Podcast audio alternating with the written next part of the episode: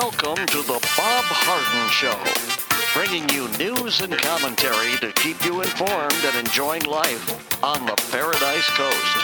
And now, here's your host, Bob Harden. Good morning. Thanks so much for joining us here on the show. It's brought to you in part by the good folks at Johnson's Air Conditioning. Johnson's Air Conditioning is Naples' longest established air conditioning company. I hope you'll visit the website johnsonsairconditioning.com and give them a call. Also brought to you by Life in Naples magazine. Be in the know and stay up to date by reading Life in Naples. The website is lifeinnaples.net.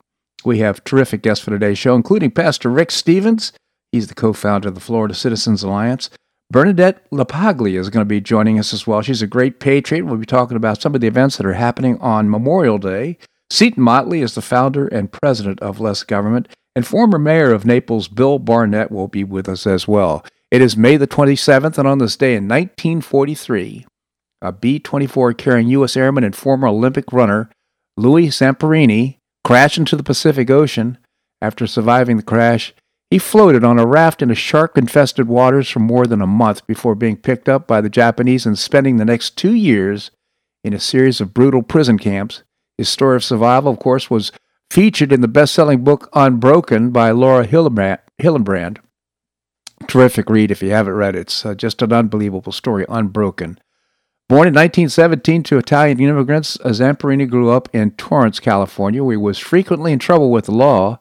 As a teen, he channeled his energy into athletics and became a champion distance runner. At age 19, Zamperini competed in the United States at the 1936 Olympic Games in Berlin. He ran the 5,000 meter race and finished in eighth place. However, his fast final lap caught the attention of Adolf Hitler, who later asked to, shake Zamperini's hand. After the Olympics, he was a record setting standout at the University of Southern California track team. In the fall of 1941, he enlisted in the U.S. Army Air Corps and was eventually stationed in Hawaii. In May 1943, he was serving as a bombardier on the B 24 that was searching for a missing plane when his own aircraft developed mechanical problems and went down in the Pacific. Of the 11 people on board, only the 26 year old Zamperini, along with the pilot and the tail gunner, survived the initial crash. The three men stayed alive uh, in their small craft by drinking rainwater and eating the occasional seabirds and fish that were able to catch, all while facing strafing from Japanese bombers at the ever present threat of shark attacks. After a month at sea, Francis McNamara, the tail gunner, perished. On the 47th day in the raft, Zamperini and his fellow survivor Russell Allen Phillips had drifted some 2,000 miles since the crash, were picked up by Japanese sailors. For more than two years, the two men were held in a series of prison camps where they were repeatedly beaten and starved. As an ex Olympian, Zamperini was considered a propaganda tool by the Japanese and saved from execution. At the same time, however, he was singled out for particularly vicious forms of torture. The defiant American managed to survive and was released after the war ended in 1945. Back home in California, Zamperini drank heavily and was haunted by the experiences in captivity.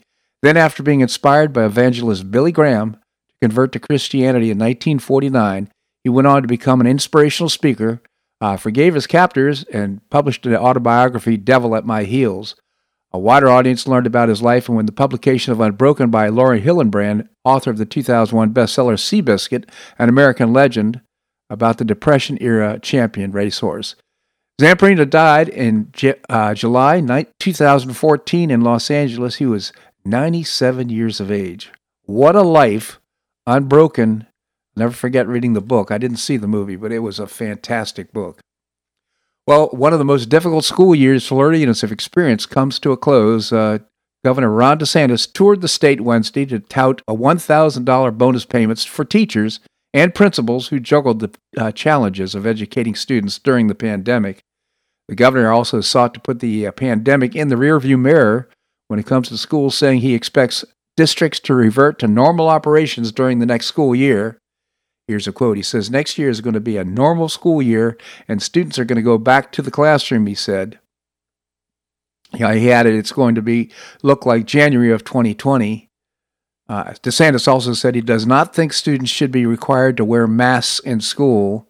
Florida Education Commissioner Rick, Richard Corcoran sent a letter to school superintendents in April saying they should mask, uh, make masks mandatory at school next year. We are asked, uh, we ask that districts which currently are implementing a mandated mask covering, revise their policy to be voluntary, he wrote in a letter. Let's hope that happens. I think we still have mass here in Collier County, but uh, hopefully when we go back to school in August, uh, that will be a thing of the past. Well, a new Quinnipiac University poll on Wednesday found that 66% of Republicans want former President Donald Trump to make a third run for the White House. The number also mirrors the 66% of Republicans that believe the 2020 election was stolen by President Joe Biden and the Democrats. The numbers fly in the face of any predictions that Donald Trump's political future is in decline, uh, Tim Malloy said from Quinnipiac uh, University. By a substantial majority, Republicans, number one, believe the election was stolen from him. Number two, want Trump to run again. And number three, if they can't vote for Trump, prefer someone who agrees with them. The poll comes out as some Republicans, like Representative Liz Cheney and others, try to distance themselves and the party from the former president and are supporting the Democrat led push for commission to investigate the Capitol riot on January 6th that led to the House voting to impeach Trump for the second time. Liz uh, Cheney, by the way, says she's going to be exonerated by uh, the election in Wyoming, where she believes she's going to be reelected. I think she's going to have a very rude awakening when the election comes. She's not going to win. 35% of registered voters are unwilling to spend even $1 a month out of pocket to mitigate climate change, according to a new national poll released by the Competitive Enterprise Institute. Competitive Enterprise Institute, by the way, is a terrific organization. CEI.org, I believe, is the website. 50% are unwilling to spend more than $10 out of pocket monthly in order to combat climate change, with only 15% say they are willing to spend up to $10 of their own money on climate change policies. When asked to name the most important issues facing the country, 26% said the coronavirus pandemic, 22% mentioned jobs and the economy, 15% immigration and border security, 10% named healthcare, 8% race relations, and only 5 said 5% said climate change. Uh, director, CEI's Director of Energy and Environment Director Myron Ebell, added that this poll shows once again that Americans are unwilling to pay for the left's anti energy policies, stressing that the more people learn about the Biden Harris blackout agenda, the less support there will be for spending trillions of dollars for no measurable benefits. That's reassuring because you know what? Uh, popular opinion is on the right side of science on that one. CNN's ratings have plunged since Trump left office. The fake news network has lost 67% of its viewers since January when Trump departed from the White House. 67%. They needed Trump. and uh, now that he's gone, they got very little to talk about or push the United States Supreme Court may decide to take up a direct challenge to affirmative action policies, in this case, Harvard University's use of racial quotas for their admission standards. The case has been scheduled for discussion by the justices for June the 10th. As is the practice, four or more justices must agree to grant a review of the case the case could have far reaching effects on the nation's colleges and universities using race based admissions standards, which in, in, an election year could have consequences. It certainly could, and I hope they take up the case. race based admissions is totally wrong, it's against the Constitution, and uh, everybody should be judged by their merit. Well, yeah, the content of their character, not the color of their skin. Mike Lindell was thrown out of the Republican Governors Association spring conference in Nashville, Tennessee yesterday. Uh, I guess that was on uh, Tuesday, after vowing in an interview earlier in the day to confront governors about the 2020 election. The MyPillow CP, uh, CEO a close Trump ally and staunch advocate for overturning the presidential election result, t- told Politico that minutes after he collected his credentials at the lobby of the JW Marriott Hotel, the event coordinator turned him away, claiming he wasn't allowed at any events. An RGA official, uh, clarified to Politico that Lindell attempted to join RGA member transportation for a dinner at the Tennessee governor's mansion. These events are for RGA members, and Mike Lindell is not currently an RGA member, the official said. Well, of course, he got a VIP invitation for crying out loud. The Republican businessman showed proof to Politico of his executive roundtable badge for the conference, and the dinner Tuesday night was entitled Executive Roundtable Reception Dinner. Uh, he also uh, shared a screenshot of a calendar event headlined RGA Nashville Meeting with attachment Nashville Agenda PDF. He also shared re- revealed documents labeled at the bottom of the uh, with confidential, which included the schedule for the three day RGA conference. He's been encouraged by some to run for governor of Minnesota, including uh, former President Donald Trump. While speaking on Steve Bannon's radio show Tuesday before heading to the RGA conference, Lindell said he would confront Governors Brian Kemp of Georgia and Doug Ducey of Arizona. And uh, Trump has lashed out at both Kemp and Ducey for not doing enough to investigate voter fraud and the work of, to overturn the election results in their respective states. In February, Dominion Voting Systems filed a $1.3 billion defamation lawsuit against Lindell after he repeatedly accused the machines were used to steal the election. I think he's sued back now. I think he's a, uh, has, a countersuit against uh, Dominion. In any event, it's also interesting, and Lindell, I've just gained a lot of respect for him. He puts it all out there all the time, and uh, just uh, think he's doing a great job. Just he's a gr- he's a great patriot. This segment of the show brought to you by the good folks at Johnson's Air Conditioning, Naples' longest established air conditioning company. Visit johnsonsairconditioning.com.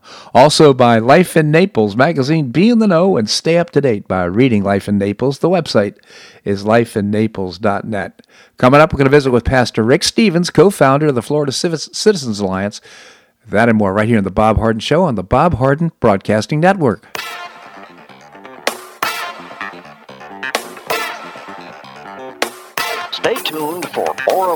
Bob Harden Show here on the Bob Harden Broadcasting Network.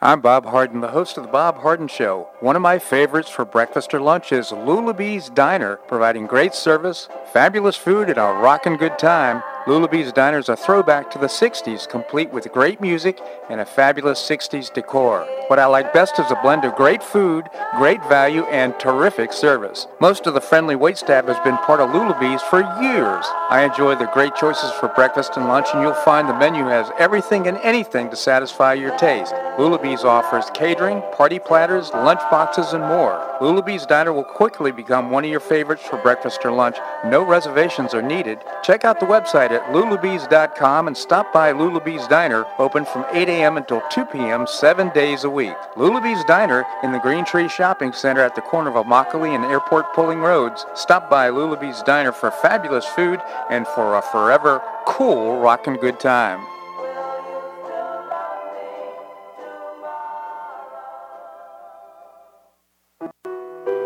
Did you know St. Matthew's House operates the only emergency homeless shelters in Collier County? St. Matthew's House provided more than 500,000 hot meals to those in need last year, and since 2010, 527 men and women have graduated from the St. Matthew's House Justin's Place Addiction Recovery Program. For over 30 years, St. Matthew's House has provided innovative solutions to fight homelessness, hunger, substance abuse, and poverty in Southwest Florida. And you can help St. Matthew's House in this life-transforming work by patronizing the St. Matthew's House thrift stores, Cafe M25, car wash and detailing center, and award-winning catering operations. For more information, visit stmatthewshouse.org. That's stmatthewshouse.org.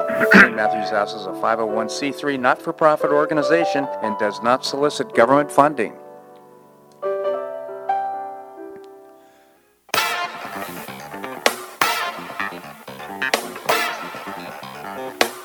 Back to the Bob Harden Show. And now here's your host, Bob Harden. Thanks so much for joining us here on the show. It's brought to you in part by Gulf Shore Playhouse, bringing you professional New York style theater at its very best and building a new performing arts center in downtown Naples. I proudly serve on the board as president, actually, for 15 years and very proud of it. GulfShorePlayhouse.org is the website. Coming up, we're going to be visiting with uh, Seton Motley, the founder and president of Less Government. Right now, we have with us Pastor Rick Stevens, co founder of the Florida Citizens Alliance. Pastor Rick, thank you so much for joining us. Always good to talk to you, Bob. Thanks for the opportunity. My pleasure indeed, Pastor Rick. Tell us about the Florida Citizens Alliance. Well, the Florida Citizens Alliance champions education in Florida, specifically K through 12 education. We want our children to have every opportunity to learn and to grow and develop We're the parents, the grandparents, the aunts and uncles. We're all the people that care about our children, and we want our 2.8 million students in Florida to really do well. So we try to be the voice of all those people that are concerned. We try to bring solutions to the problems. We don't just rail about the problems. Anybody can complain. We try to offer ways forward. And we've done that pretty well at the legislative level and at the local level, really across Florida. Yeah, uh, you and Rick, I just, or Keith, I really admire. I've, you've done a great job getting traction and influence in Tallahassee, both with the Commission of Education as well as the leg- legislature. So, uh, and in fact, uh, quoted in the Epoch Times the other day about the uh, critical race theory. That was pretty. Yeah, cool. it's pretty remarkable. They called us and wanted to, to know what was going on. They saw our open letter to the governor, as how we think they heard about us, and uh, responded to that. And uh, we are trying to get the message out there. A lot of people are concerned. We want to make sure the governor knows that uh, we support his efforts to attack this problem. And uh, that was the whole point of the open letter to to say to the governor, "We're with you. Here's some ideas forward that we can support, and and we need to take care of this this problem. You called it wacko." And we agree. So let's get it done. Absolutely. So let's take a step back. Critical race theory. Uh, I know that uh, the governor has mandated there will be no critical race theory taught in uh, Florida public schools, but voila, textbooks uh, actually had it woven in, in some of the uh, narratives for history and civics and that kind of thing. So uh, this is a real problem, and, and the school systems have gone through the process of purchasing books. Where are we with this situation right now? Well, you're right. It is a real problem. And the reason it's a problem is because critical race theory is a lens through which people see the world. And so it colors everything they write about. so our textbooks, they get caught up in that. And, and it's hard to, to get it completely out. Now, we think we need to work at doing that, and we're not giving up on that. And we should say to the schools, you need to take a careful look. But at the same time, there are other ways to attack the problem as well we remember, and you probably remember too, back when we were working on Common Core, we'd go to Tallahassee, we'd talk to different people, and they didn't want to think about Common or Common Core. They didn't want to hear about it. Right. It was kind of like uh, kryptonite, you know, leave it alone. Right. Well, we got the message that they didn't want to do anything about it, but we weren't going to quit, so we decided we'd chip away at it in every way we could. And so we developed different strategies. And over time, we kept talking about these different aspects of Common Core. And people started to listen to hear what we were saying. And lo and behold, guess what happened? We got a governor that came into office and he said, I've heard the people speak. Common Core is gone. And so, when all at once, Common Core went away. Well, we think that approaching this critical race theory problem is similar. And so we're looking for all the ways that we can do that. And one of the things that the governor has, has announced and that the Department of Education is working on is a rule that the State Board of Education plans to implement and to, and to pass on June 10th that will actually prevent teaching critical race theory in Florida classrooms. And we think this is a great way to attack the problem. Uh, if I look at it this way, if the instruction materials, if the textbooks are supplying the information, and often information that we think is is terribly uh, flawed because of the critical race theory. But if that's supplying the information for the classroom, then we can also attack the problem at the delivery end of it. That's right. Most of us have read books, and most of us have never found a book that we agree with completely. Right. We'll look at what this author says in that one. So we're saying, with the Department of Education, we support their rule. Let's stop it at the delivery side so that the teachers, when they see this in the books, don't teach it to the students. And that's what this rule is, is trying to accomplish. Well, it's I think really that a good strategy. Yeah, it sounds like a great strategy. Uh, my concern is that they need uh, uh, they need syllabus, they need content to make sure that they can address uh, the critical race theory that's being taught and uh, an alternative to critical race theory. Well, that's definitely true, and we we continue to work on that. We've made some uh, outreach efforts to some people that we think can help with the supply of better materials that will solve that problem. Uh, and, and we think that with, that that is ultimately needed. I'm not. We're not saying that at all. Right. What we're saying is that with this board rule, with the efforts on the the material or the content side of it, we think these are all ways that we can can attack the problem. Plus, if the state board of education will put into place a whistleblower kind of system, then parents who hear their teachers violating this rule Yeah. can report that to the state and the state can step in and bring corrective action so the teachers quit teaching critical race theory because somebody has found out what they're doing. Yeah. So we think that this is just several opportunities for us to solve a problem that is very difficult to solve. Yeah, and uh, you know what? It uh, saves hundreds of thousands of dollars of uh, replacing the books that have already been purchased. But you're absolutely right. It gives the teachers an opportunity to say, "Look at this flawed theory. let's talk. Yeah. Let's talk about how how it really works." So, in other words, allows uh, the students to actually think about the issue and understand why it's not correct. I think that's a great idea. And it focuses on the ideals and the principles on the, on which the nation was founded, and it requires the teachers to teach the things that came out of our founding documents, like the Declaration of Independence, and to actually give attention to the principles that were put in place there and what that means to us and how it makes our country better, unique in all of history. Yeah. So we think it's a good approach. There isn't a silver bullet to this. I keep wishing I could find one. Right. But there are many opportunities for us to to go after the problem, to bring correction to it, and to help our kids have the opportunity to learn the truth and the, the objective, factual history of the United States. Absolutely, Pastor Rick. You know, and uh, it's just reminding me that uh, uh, Ishmael Hernandez, who is one of my heroes and also co-founder and CEO of the uh, uh, Freedom and Virtue Institute, uh, he also serves on the 1776 Commission, and that work is continuing. My hope, I don't know if we have plans, but I'm hopeful that we can work that into the curriculum as well. Oh, yeah, that'd be terrific. And, and Ishmael is, is a terrific guy. He's got great perspective on all of this. And, and I agree completely. We need to have the best materials. And that's part of what we're doing is trying to find out who has these better materials and why haven't we found them and used them in Florida? Yeah. Because our kids are capable, they're smart, they can understand these things, but we have to tell them what the real truth is and not indoctrinate them with a perspective that's simply going to divide and destroy the country. Right. Uh, Pastor Rick, before I let you go, uh, the Hope Scholarship, uh, right now it's, it's, pretty timely, isn't it, to be thinking about that if you're parents of uh, kids in, in uh, Florida schools? It really is. And, and if you are a parent of a student in a traditional Florida school, this is the ideal time to think about a Hope Scholarship. If your student is in a bad situation where they're harassed or intimidated, threatened, uh, sometimes we use the general term bullied by, by any person in the system at school, at a school related activity, on the bus, at the bus stop, where anything related to school, if they find themselves in a situation where they're being harassed, threatened, or intimidated, that qualifies them for a Hope Scholarship. All the parent needs to do is report that to the principal. The principal will give them a form that's completed that qualifies them for a Hope Scholarship.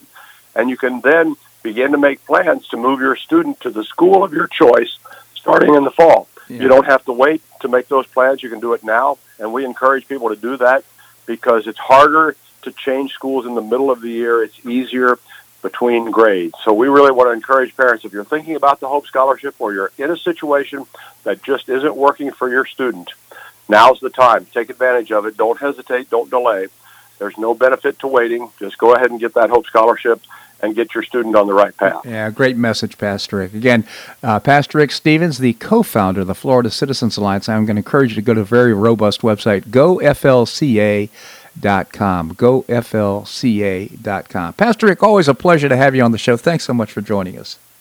Thank you, Bob. Always enjoy talking with you. You as well. Thank you, Pastor Rick. All right, coming up, we're going to visit with Bernadette LaPaglia, great patriot, and she's going to inform us about what's happening on Memorial Day we're going to do that and more right here on the Bob Harden Show on the Bob Harden Broadcasting Network.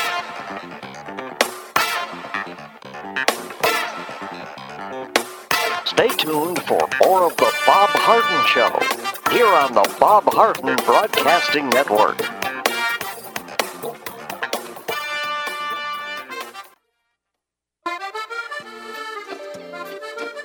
Blue Provence Restaurant is a favorite dining destination for many Neapolitans, including Linda and myself. Blue Provence, located in a historic building in the heart of Old Naples at Crayton Cove, offers a mix of French bistro cooking with bold, fresh Floridian flavors. Experience award-winning cuisine at Blue Provence and enjoy one of Florida's most extensive, eclectic, and fun wine cellars. Dining your choice of the popular Eden Bar, the intimate Courtyard Garden, or the beautiful Provencal Caribbean Dining Room. Enjoy a wonderful and memorable evening in a casual and relaxed atmosphere that includes a taste of Provencal hospitality. Blue Provence is open seven days a week all year round. Visit blueprovencenaples.com for reservations, everyday specials, and coming events. That's blueprovencenaples.com or call 261 8239. That's 261 8239. Blue Provence French Restaurant in the heart of Old Naples.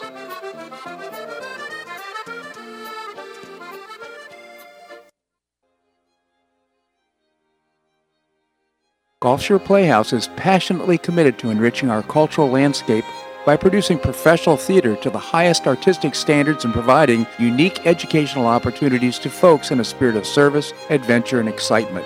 Over the past 15 years, the Playhouse has expanded immensely, outgrowing its current facilities. With dreams of expanding even further in order to better serve the community, broaden the economic impact, and strengthen the cultural fabric of our region, it's time to build and move into a new home. A 44,000 square foot state of the art theater and education center will be built on three acres at the corner of First Avenue South and Goodlette Frank Road, allowing Gulf Shore Playhouse to achieve those dreams. To find out more about Gulf Shore Playhouse, this state of the art performing arts center, and about the season's exciting productions, visit GulfShorePlayhouse.org. That's GulfShorePlayhouse.org. We'll see you at the show.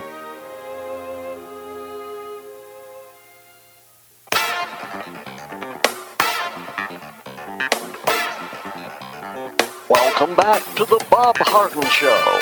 And now here's your host, Bob Harden. Thanks so much for joining us here on the show. It's brought to you in part by the Foundation for Government Accountability, creating policies and programs to get able bodied folks off of welfare and back to work. It's a moral imperative. And you can find out more by visiting the thefga.org. Coming up, we're going to visit with Seton Motley, the founder and president of Less Government. Right now, we have with us Bernadette LaPaglia. She is associated with Hodges uh, Funeral Home, and uh, bringing uh, Bernadette on because we, we on May 31st we celebrate Memorial Day, commemorating the brave men and women of the United States Armed Forces who gave their life in service to our country. Bernadette, thank you so much for joining us. Oh, my pleasure. Thank you, Bernadette. So, um, first of all, I, I, probably didn't give your title correctly for uh, associated with uh, Hodges Funeral Home. By the way, a great organization, and uh, Earl Hodges was a great leader. Uh, any comments and thoughts? Um, yes, Bob. Actually, um, I served as community liaison for Hodges at Naples Memorial Gardens. Yeah. And um, Memorial Day is such a great opportunity to honor him, to remember him um, as not only a wonderful community leader, but um, also a veteran of two wars. Ah.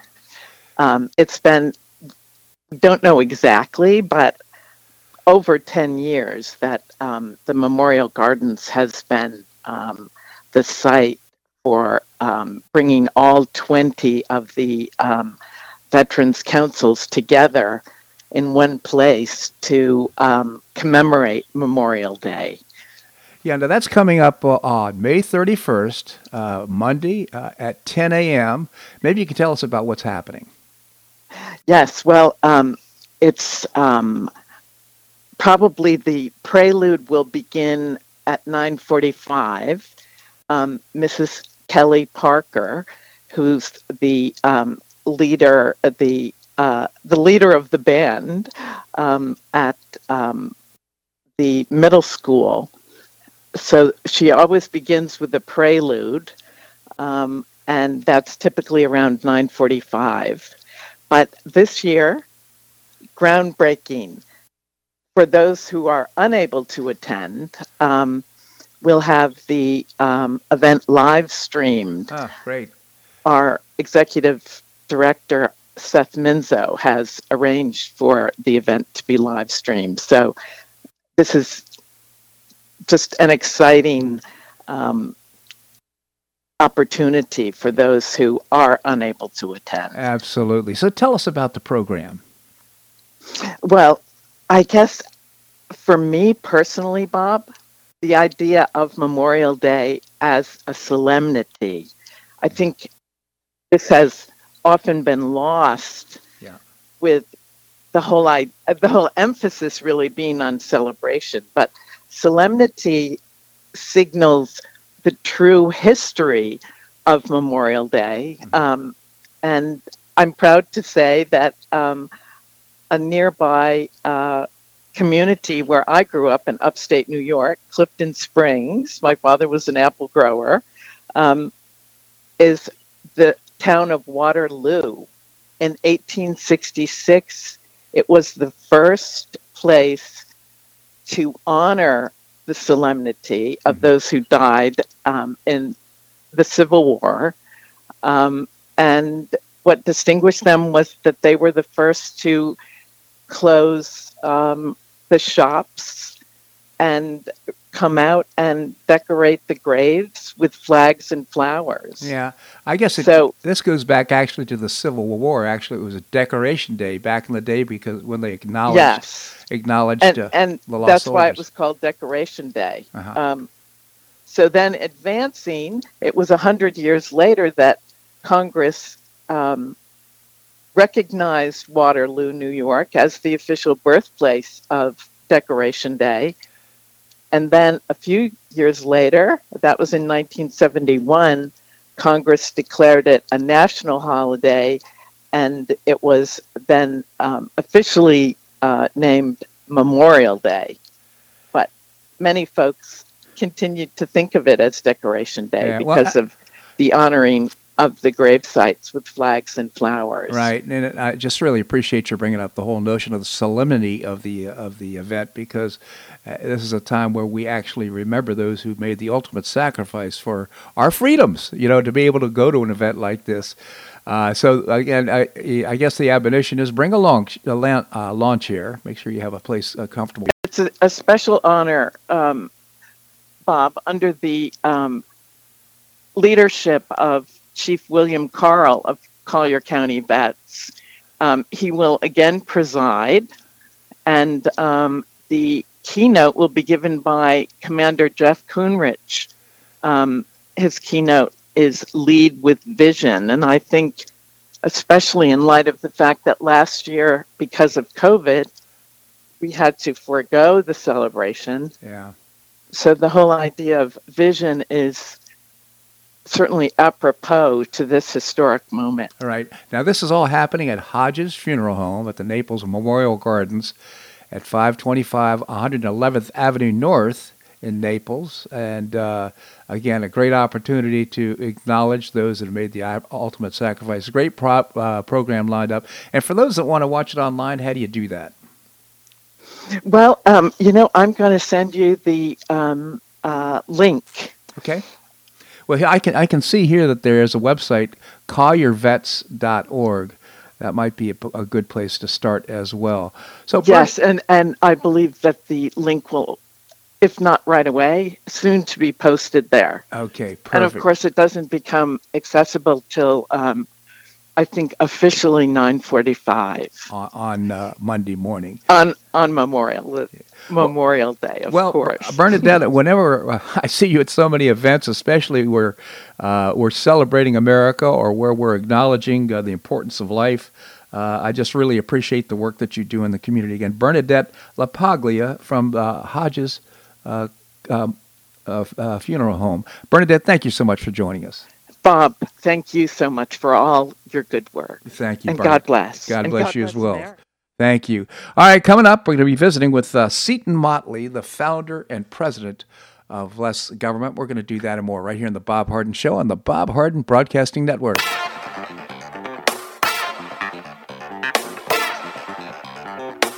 Stay tuned for more of the Bob Harden Show here on the Bob Harden Broadcasting Network.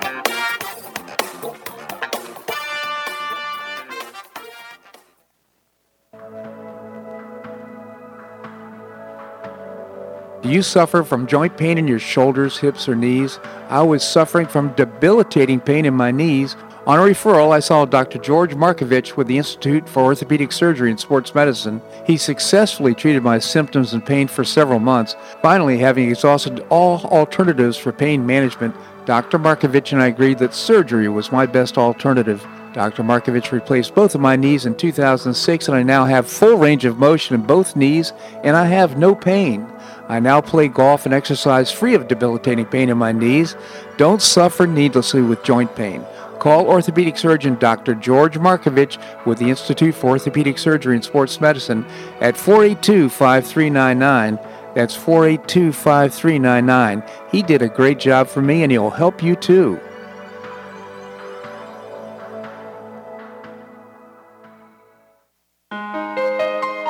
Listen to The Bob Harden Show, so why not market your company to our loyal listeners? Ads are played live on each show and then archived so listeners can hear the show and your ad at their convenience. Each advertising package includes a banner on bobharden.com with a link to your website at no extra charge. Join Lulabee's Diner, Johnson's Air Conditioning, Blue Provence, and many others who advertise on the show. Call me at 598 3889, that's 598 3889, or send an email to bobharden at hotmail.com to design an ad program that's just right for your business and your budget. You'll be pleasantly surprised at the cost and the value. Several advertisers have been with me for years. Find out why by calling 598 389 or send me an email to bobharden at hotmail.com. You'll be glad you did.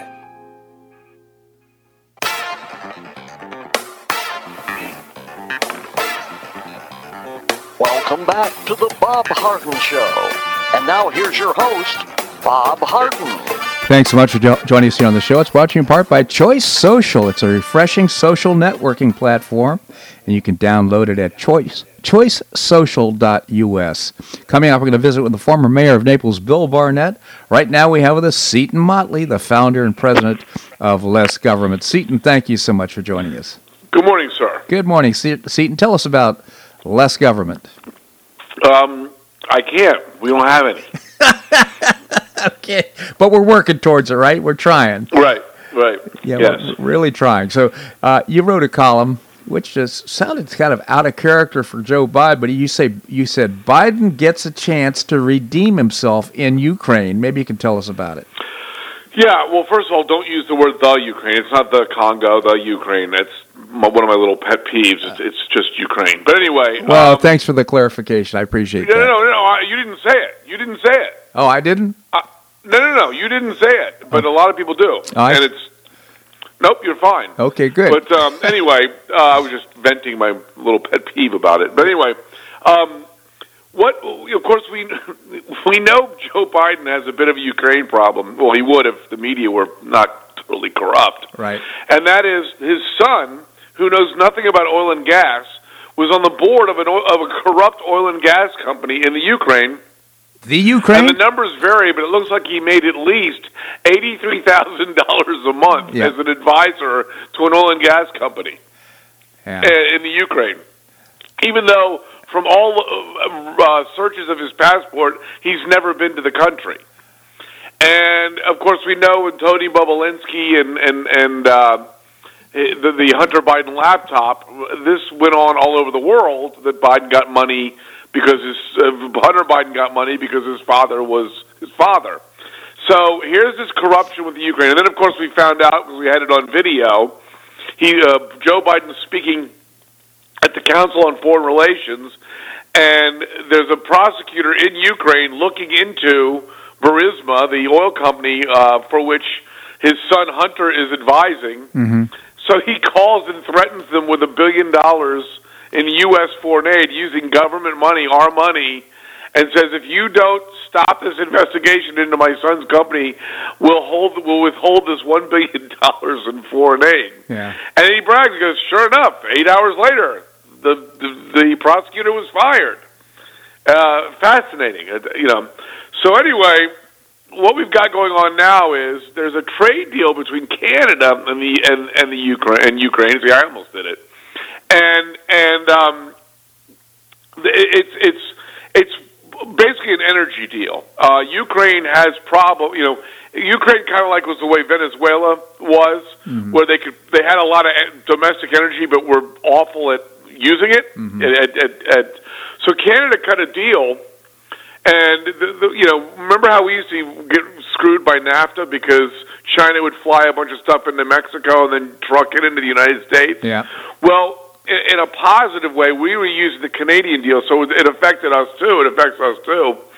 We were we were going in there, and Canada built a multi-million dollar energy production company or a, a factory in Ukraine. Well, there's a there's a domestic company uh, the, the, in Ukraine who went to the corrupt Ukrainian government and said, "These guys are competing with us. Lock them out." And so Canada just got completely locked out of the country, and with it, us too, in our interest Yeah. too, out of the country as cronyism for this domestic company. So this has been going on now for several months, hmm. and nothing's happening, and Biden's doing nothing about it. And and that was my jokey headline was here's Biden's chance to redeem himself for you for, for U.S. policy and to withhold, for example, withhold U.S. aid for so- for some to benefit someone besides the Biden clan exclusively. Yeah. Um, and of course, you know, I got, I got comments on the piece that said, "Oh, you're you're you're you're naive. It'll, he'll never do that." Well, no, I said he got a chance. I didn't say he was going to take it. um, but yeah, so he, you know, this is a this is an example of the of the kind of trade cronyism we've talked about before. You know, South Korea um, steals intellectual property from U.S. company Qualcomm. Uh, to benefit Samsung, which of course is their domestic company. China does this all the time Right. uh, steals intellectual property and blocks foreign competitors to their domestic companies, and now Ukraine's doing it too. There's this domestic company; they they feel undue pressure from this, or they it's not undue. They feel pressure from this Canadian-U.S. alliance in the country, helping them get energy, and Ukraine just locks us out to to benefit the local, the domestic company. You know, the, uh, everything it seems to be reduced to the uh, lowest common denominator when uh, when we're talking about world leadership. You know, the world, for the most part, I'm overgeneralizing. I realize that is run by thugs and punks. Yes, That's just awful. And, that, you Well, know, I would I I, would like- say I I, would say that's also true for the United States. yes, no, I- you know, I, I, I'm I'm actually kind of tired of people saying, "Oh, America's the greatest country in the world." Well, I don't know, based on what standard and measure. Um, the, you know, uh, uh, I had a unfortunately he passed away from cancer, but he was a TV writer and he had seven hit TV shows and wrote wrote seven hit TV shows and had a bunch of others he produced and directed and all that. And of course, to write that many c- characters that connect with people, you have to understand people. Yeah. And he said, Seton, the moment anyone decides to run for office, they're immediately uh, un- unqualified to hold the office. Yeah, so, you know, uh, I love Mark Twain's uh, quote. He he once defined patriotism as supporting your country at all times and your government when it deserves it. Right, exactly right. Exactly right. So, uh, the moment anyone decides that they want to run for office, they've immediately disqualified themselves Yeah, absolutely. to hold the office. And so, yeah, I mean, this is just another example. Now, look, when when Obama said this many years ago, uh, everyone got upset, and I think no, this is at least it's honest and realistic. He said, "Well, uh, you know, we should think," you know, because people were yelling at him because he kept putting America last. Yeah. And he said, "Well, you know, we might think we're first, but France thinks they're first, and you know." And he named a couple other countries and said they think they're first. I'm like, "Yes, That's right. that's why. that's why we don't want you undermining us. right. The only the only advocate for America is going to be America unless you don't do it." Right. President Obama. And and you know we like like just what we saw with the State Department. Tony Blinken should be impeached. The Right. Secretary of State should be impeached. They had these speeches around the world on um, George Floyd Day. They hung Black Lives Matter from know. embassies around the world and had speeches about how America's racist and we got to confront our racism. And they're saying this. Didn't it make you proud? Soil. Didn't it make you proud, Seton? Oh my God! I wanted to punch the Hey, television. so and here's the thing too: the uh, the communist, the transnational uh, communist uh, criminal enterprise, the C, uh, uh, Chinese Party. Uh, they're, they're, uh, the military is not even returning his phone calls. right, right, right. You know, this reminds me years and years ago, the late great Rush Limbaugh got in big trouble because he was reading excerpts of the Unabomber's manifesto and and Al Gore's Earth in the Balance without identifying which is which and having callers try to guess which was which because they were identical. Uh huh. And you listen to you listen to the speech that these these flunkies at the, at the Biden State Department were giving about the racist, horrible United States, and listen to what Iran or China says about the United States, and please tell me which is which Yeah. because they're identical messages. Yeah. Unbelievable.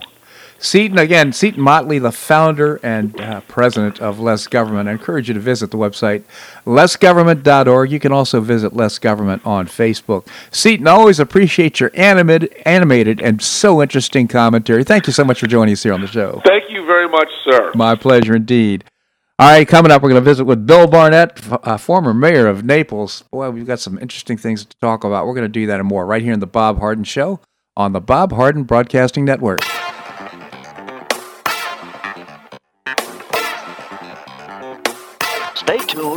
More of the Bob Harden Show here on the Bob Harden Broadcasting Network.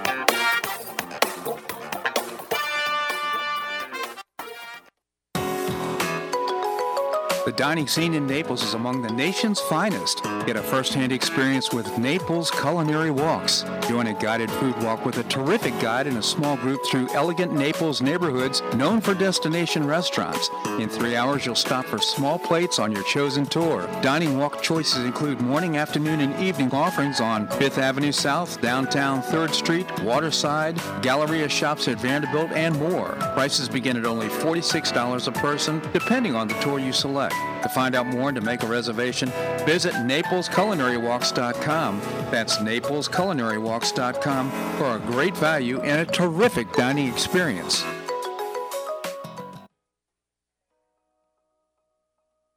Do you have an extra auto you'd like to donate to charity? Maximize your tax deduction, support your favorite charity, and help a local child in need by calling Naples Auto Donation Center. Naples Auto Donation Center is a not-for-profit licensed car dealer. Just call NADC at 692-9840 and they'll take it from there. You get a properly documented tax deduction for whatever the vehicle actually sells for. Your designated beneficiary charity gets half the profit after fix-up costs, and the net revenue generated by NADC goes to Friends of Foster Children to provide tutoring and other enrichment activities for foster children the government doesn't provide. And NADC is also one of the few places in Collier County that sells inexpensive cars that actually run to folks who would otherwise not be able to afford one. It's a real win-win. Call Naples Auto Donation Center at 692-9840 or visit the website nadckids.com. You'll be glad you did.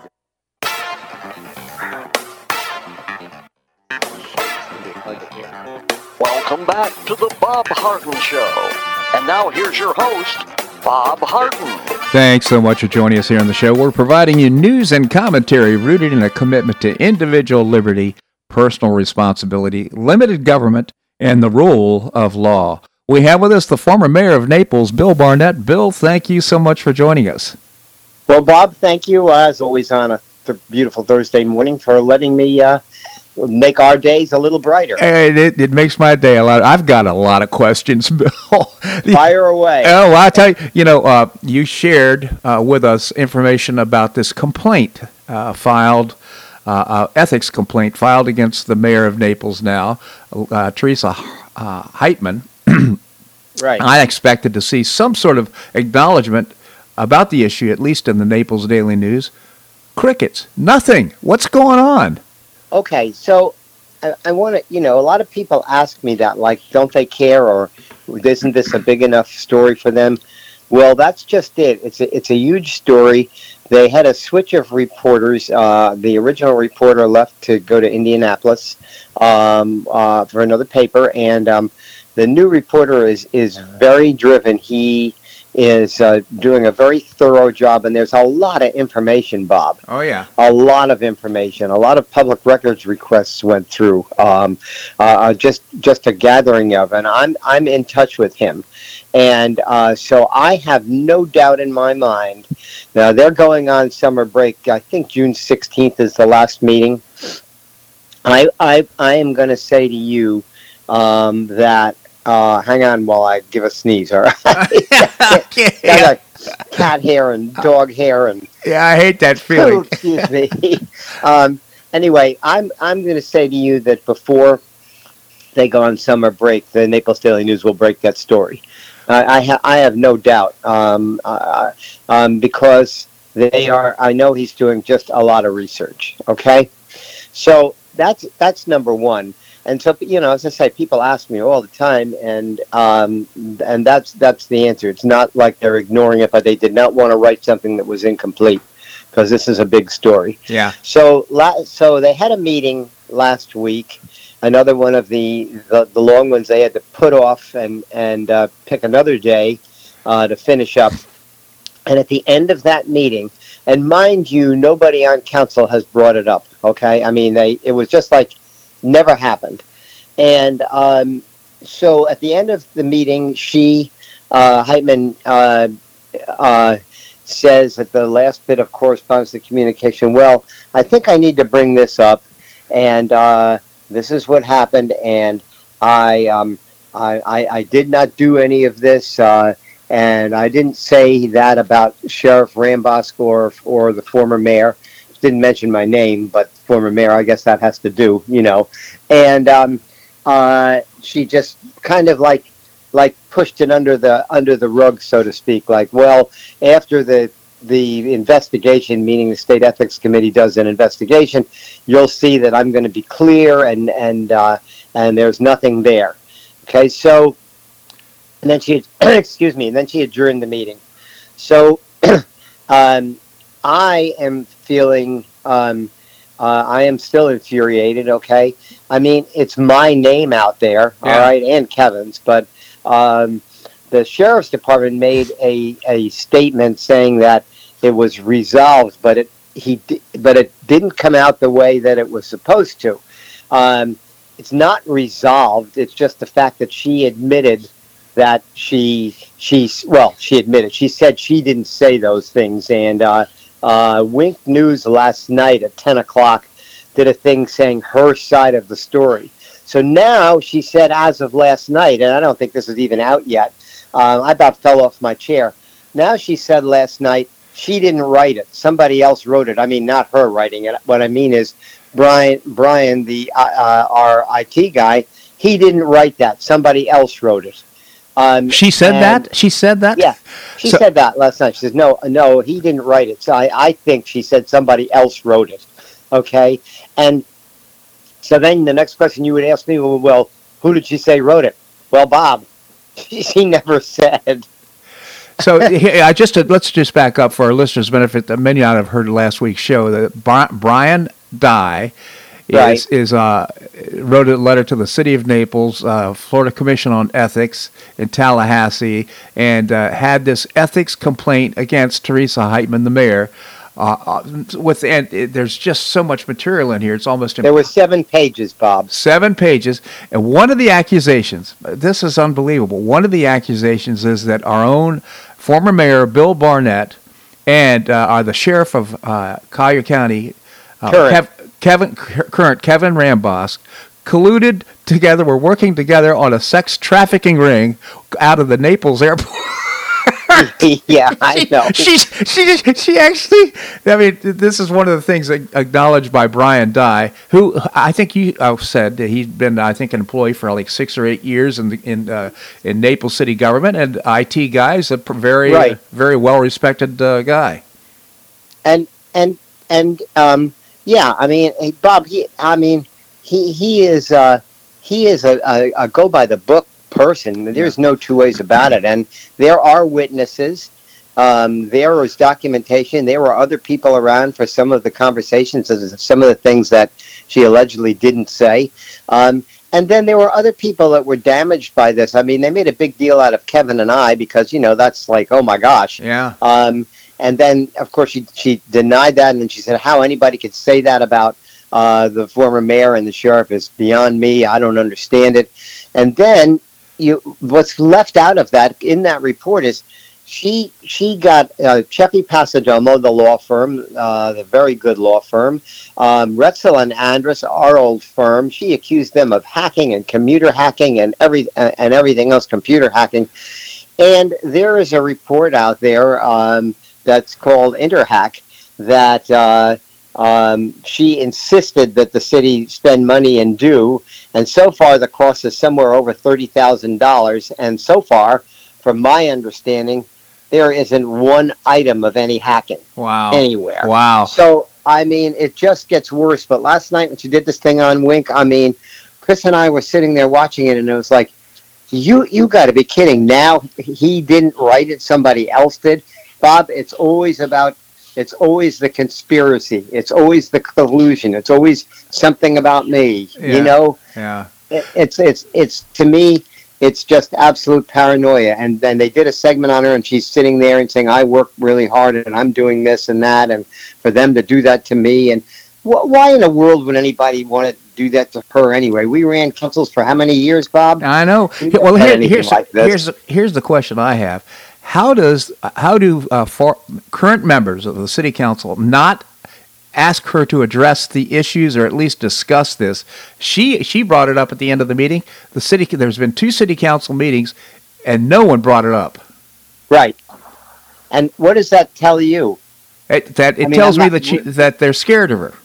Well, I don't think so. I, I mean, it could be that, but it also could be that they are uh, in somewhat in step with her, okay, and somehow involved in some of this. And I'm not Ah. saying all of them for sure, Yeah. but I will guarantee you, there's one or two of them there that uh, that uh, has hasn't co- it hasn't come out, but it probably will because it's in those records and and deep down.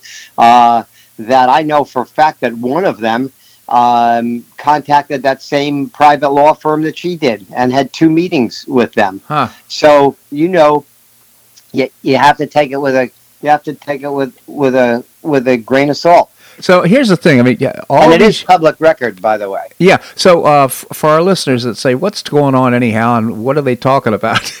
how how can how can a, a citizen get a copy of this?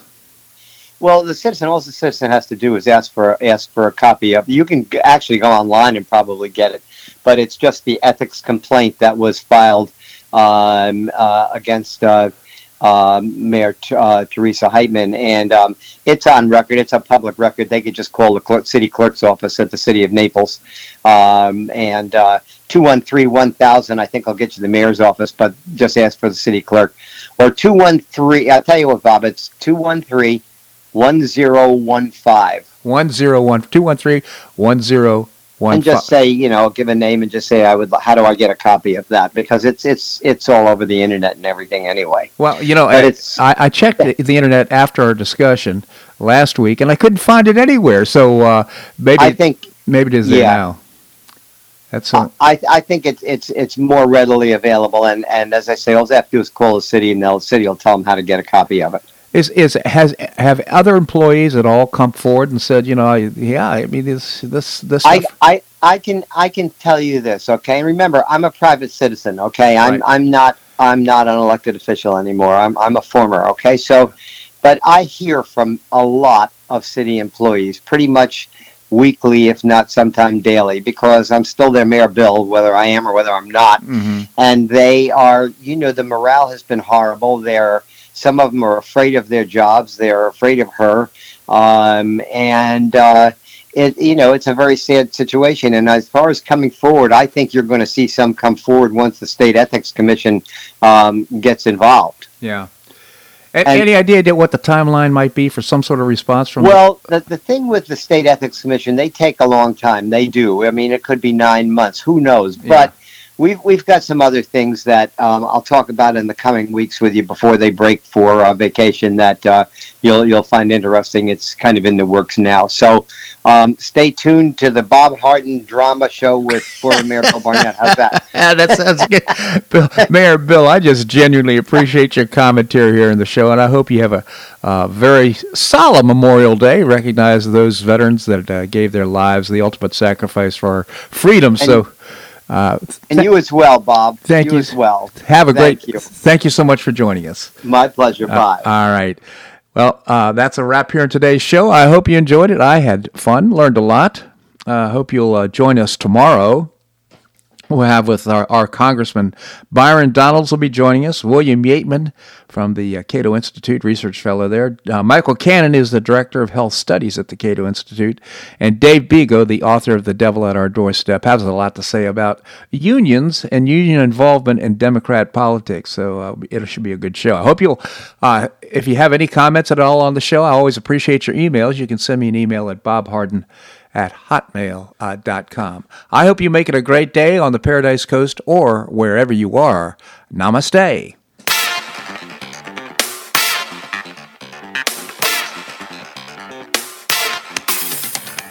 Thanks so much for listening to the Bob Harden Show on the Bob Harden Broadcasting Network.